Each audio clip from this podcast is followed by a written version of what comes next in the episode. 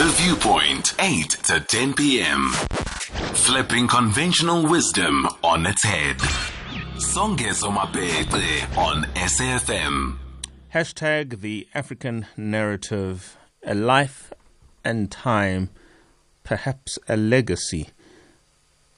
Thomas Sankara. We want to know what Sankarism is about and whether or not its ideology can yet entrench itself on the African continent. Of course, when Thomas Sankara assumed political office in Burkina Faso in 1983, he introduced political humbleness by selling all luxury cars used by politicians.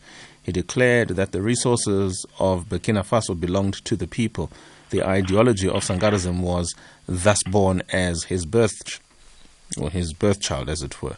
Sankarism demands that leaders must use their occupancy of political office to serve the people and not the other way around. It places the interest of the people at the apex of political governance as opposed to self interest of the ruling elite, something which, for the most part, is the currency on the continent and in, else, in other parts of the continent, elsewhere in the world.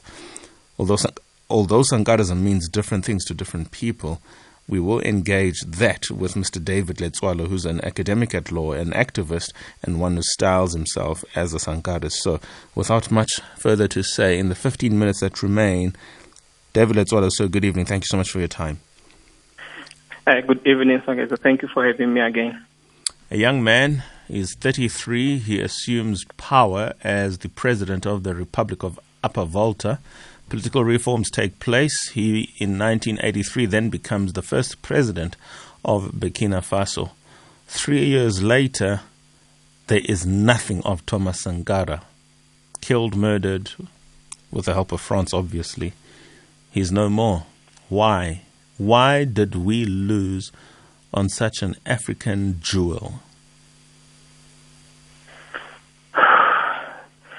You know, Songezo, thank you so much again for this rare and precious opportunity to speak about a symbol of absolute humanity and humility, a symbol of uh, African perfection, African revolution, a symbol of Pan Africanism. We're talking about a paragon of servant leadership with quixotic and self sacrificial leadership.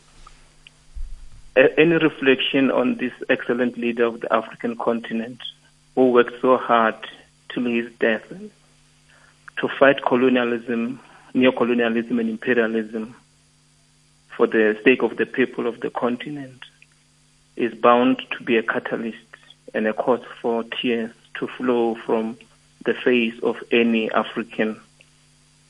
This is Africa's noblest son, Noel Isidore Thomas Sankara. You know, we, we, we have had to lose him. However, we haven't lost him because his spirit remains resolute. His ideas never die. So Sankarism should be the definition and spirit and soul and character of every African citizen and every African leader. You know, every time I see politicians speak and they speak rhetoric and lies, I can't stand it. All I can do is just to cry because here is someone who left us a template, an example of pro African, unapologetically African leadership. But you know, people don't don't seem to have read that. They deliberately assassinate his character as much as he was assassinated, you know, physically. So you know, Ayi Kwei, uh, uh, uh, Armah of Ghana once said that uh, the beautiful ones are yet are not yet born, and I think this is, seems to be true. Sankara was born, and we, we, we don't seem to be having any other chance of having another Sankara. They don't come like that anymore. So Sankara is somebody who needs to be remembered every time, not only in October the 15th.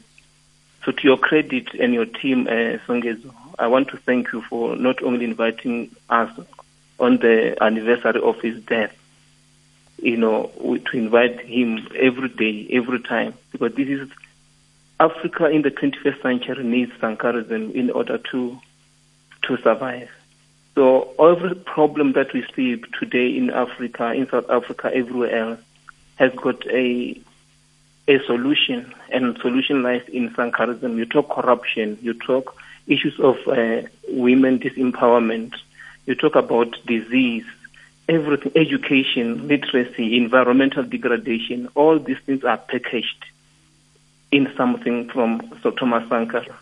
So I want to also start with this thing that you know, Paul Kagame was said in 2019 said very, very profound way. He said the following, and I think every leader, every politician should take heed of this powerful way. He said, after the rebellion, I came to power to find that an African, Thomas Sankara, had thought and planned everything. So me, as Paul Kagame, I don't think anymore. All I'm doing is just apply what Thomas Sankara had said. And I think there's no other pertinent way that one can prescribe for our leadership in the African continent than this humble and you know kind uh, way as said by by Paul Kagame. So let me just pause right here, uh, and allow you to to to assist us in, in sharing the views of Thomas Sankara with, with the listeners. Thank well, you so much. Thank you so much for the indulgence and the invitation there. It's not my invitation, it's that of David Letsoalo, ladies and gentlemen, who is a Sankarist. Let's engage the legacy of Thomas Sankara. Let's engage the teachings of Sankara then in Africa of today, but more poignantly and specifically South Africa today. 2120 is the time we're taking an ad break. After the ad break, it would be my pleasure just to field a couple of calls on Johannesburg 714 2006, just so that we can get diversity of thought and arguments, even lament or praise the status quo of the country and whether or not it fits with Sankarism. Does, in the first place, Sankarism fit in with the South African context? Does it fit in the African context of today? Of course, when legacies are engaged, ideas have to be contested. This is as good a time. For all it's worth, he died at the age of 33. And all we are doing now is talking about a young man in every respect who did what was required of a leader bring about change that was people centric. And for all of that, he courted himself a bullet. October 15, 1987. After the break, we engage Thomas Sankara's legacy. The Viewpoint, 8 to 10 p.m. Flipping conventional wisdom on its head. Songezo Mapete on SAFM. His domestic policies were focused on preventing famine with agrarian self sufficiency and land reform, prioritizing education with a nationwide literacy campaign and promoting public health by vaccinating more than 2 million children against meningitis, yellow fever, measles. Some 18 to 50,000 children who otherwise would have died annually did not because of these interventions. Burkinabe built for the first time scores of schools, health centers, water reservoirs, and nearly 100 kilometers of rail with little or no external assistance. With little or no external assistance. Total cereal production rose by 75% in just three short years between 83 and 86. I go on. He had a national agenda planting over 10 million trees to combat the growing desertification desertification rather of the Sahel region, redistributing land from private landowners, suspending rural poll taxes and domestic rents, and establishing a road and railway construction program. I could go on on the local level. Sankara called on every village to build a medical dispensary and had pharmacies built in five and a half thousand villages out of seven and a half thousand. School attendance under Sankara increased from 6% to 22%. This all happening within the three years a young 34 year old was in power. What does this say about young people? What does this say about the people owning their own programs? Villages building medical dispensaries in 5,500 villages out of 7,500. Clearly, there are a lot of lessons from Sankara for South Africa today. David? You know, um, when you when you look at Sankara's legacy, you'll, you'll see that God and the African ancestors had given us a gift. Sankara lived way, way, way ahead of his time. And what I don't understand is why African leaders post so-called independence, and even in our country post in, uh, you know apartheid, if you like, post 1994, have failed to grasp the simplest lesson. The person who came close to you know interpreting the legacy of Sankara was how, for instance, Chris Hani unpacked what socialism is. To say you don't have to go far, just practice what you preach. You know, the jobs, you know, you know, dealing with hunger, poverty, and so on and so on. You don't need theory. You don't need Google Classroom, you know, laptop to do proper revolution. Sankarism grew up organically because when Sankara was doing what he, he did, I don't think he, ever, he ever imagined that today, me and you today, uh, would be talking about Sankarism. And I don't know how he would have reacted to to know that he has been now created or you know recreated under an ism called Sankarism. So all he did was to serve his people, and he reminds me of the the you know the principle of the Pan Africanists in this country, in Tanzania, as led by Robert Sobukwe, to say, serve, suffer, sacrifice. These are things that are known and have been known to the leadership in Africa, in South Africa, Tanzania. But what is it that makes people not to actually embrace themselves? What is this problem? And I can tell you now is is our value system and the myth that you need your former colonizer or your former oppressor to help you build your nation. And I can tell you that there is no oppressor or former oppressor or former colonizer who can help you to free yourself.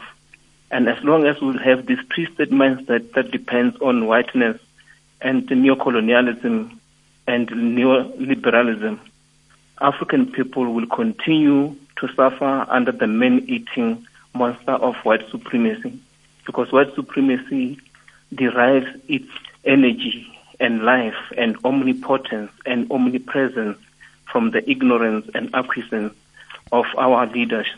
And the problem with leaders is that they influence the ordinary citizenry. So we have got a citizenry that does not really look at the priorities. As we speak, the nation is consumed by crass materialism. What we appreciate is not really the values of Africa and Ubuntu and you know, the welfare of our people. We're concerned with me, me, me, me, rather than us, us, us as a collective. And I'm, I get very, very discouraged and actually saddened by the trajectory that the post 1994 situation in, in South Africa, for instance, has taken. I get very much angry when we now going to be celebrating the lie of freedom when we know that we don't have freedom? How can we be protesting and marching throughout the year and then on the 27th of April we are being, you know, lured into, you know, this fantasy that you are free? Freedom is not what you are told. Freedom is what you have. So it's not what people call something, it's what it is. So if we don't, we are not free, we mustn't be told that we are free. So we must fight for the quest for true liberation and not the rhetoric of freedom as it is being painted. So I think black people, through black political parties that are committed to African people, should start taking seriously the quest for true liberation and not false or rhetoric of freedom as we are being fed almost every day in this uh, post 94 arena. Blaise Compaore? Excuse me? Blaise Compaore has been indicted. You must be happy. You know, uh, I, I am happy, but I don't have much hope because you know the post, uh, you know, independence Africa is still, you know, stuck in stuck in the clutches and the teeth of the of the Western, uh, you know, world. The reason is that uh, he might not be actually extradited to to Burkina Faso to face his demons, and that's the the challenge that we have. But we'll pray as Africans that Uh, that reality should be realized so that we can get the truth finally, and the family of uh, Thomas Sankara and the family of Africa should get closure and the truth. But what we know and we're convinced of is that his spirit and his ideas have never, you know, died. They've never gone to the grave with him. They've always been alive. That is why there are indications, even in this country, that there are some young political leaders that are actually feeding on the ideas of Thomas Sankara. All we can hope for is that black people should should stop this disunity. As long as people understand Sankarism, let us rally together around the spirit of Sankara. Forget these silly, you know, minor differences and work towards the greater goal for the, the, the true liberation of our people. So Fantastic. let's hope so. Let's hope that uh, uh, Compaore will finally face his demons in the in the court of uh, Burkina Faso. Let's certainly do hope that the rule of law ultimately will prevail and that justice indeed will be blind as to who is before it, rather be very much open to the facts and the law as it should pertain. Mr. David Letsoalo, law academic, activist, and Sankarist, thank you so, so much for your time. Thank you so much, Songezo. And uh, we need people like you to to push these boundaries and, and push back the advent of neocolonialism and neoliberalism. Thank you so much. I'll try my best. And with that, the lights came on at the SABC for the last half an hour. We were sitting in the dark. Let's take a couple of voice notes as we end the segment. Good evening, Songezo and your guest. Thomas Sankara will be forgotten, just like Chris Hani, just like Hector Pieterson, just like all the freedom fighters who died at an early stage who were standing for the truth in Africa.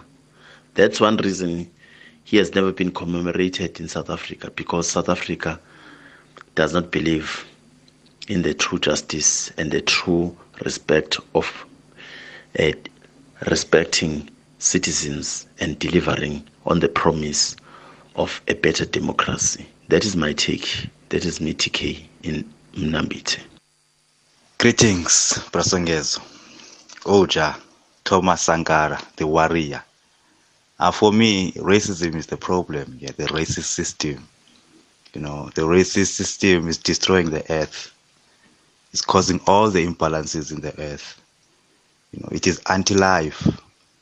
Where people, where there's natural resources, you know, people will always live in crisis you know, so they are killing the people. But you'll always remember, you know, the warrior, Thomas Sankara, oh, Oja. We give thanks. One love. One love indeed. Isaac, to answer your question, being, hi Songezo, is EFF trying to emulate the great Thomas Sankara? 2133. Good night, everybody.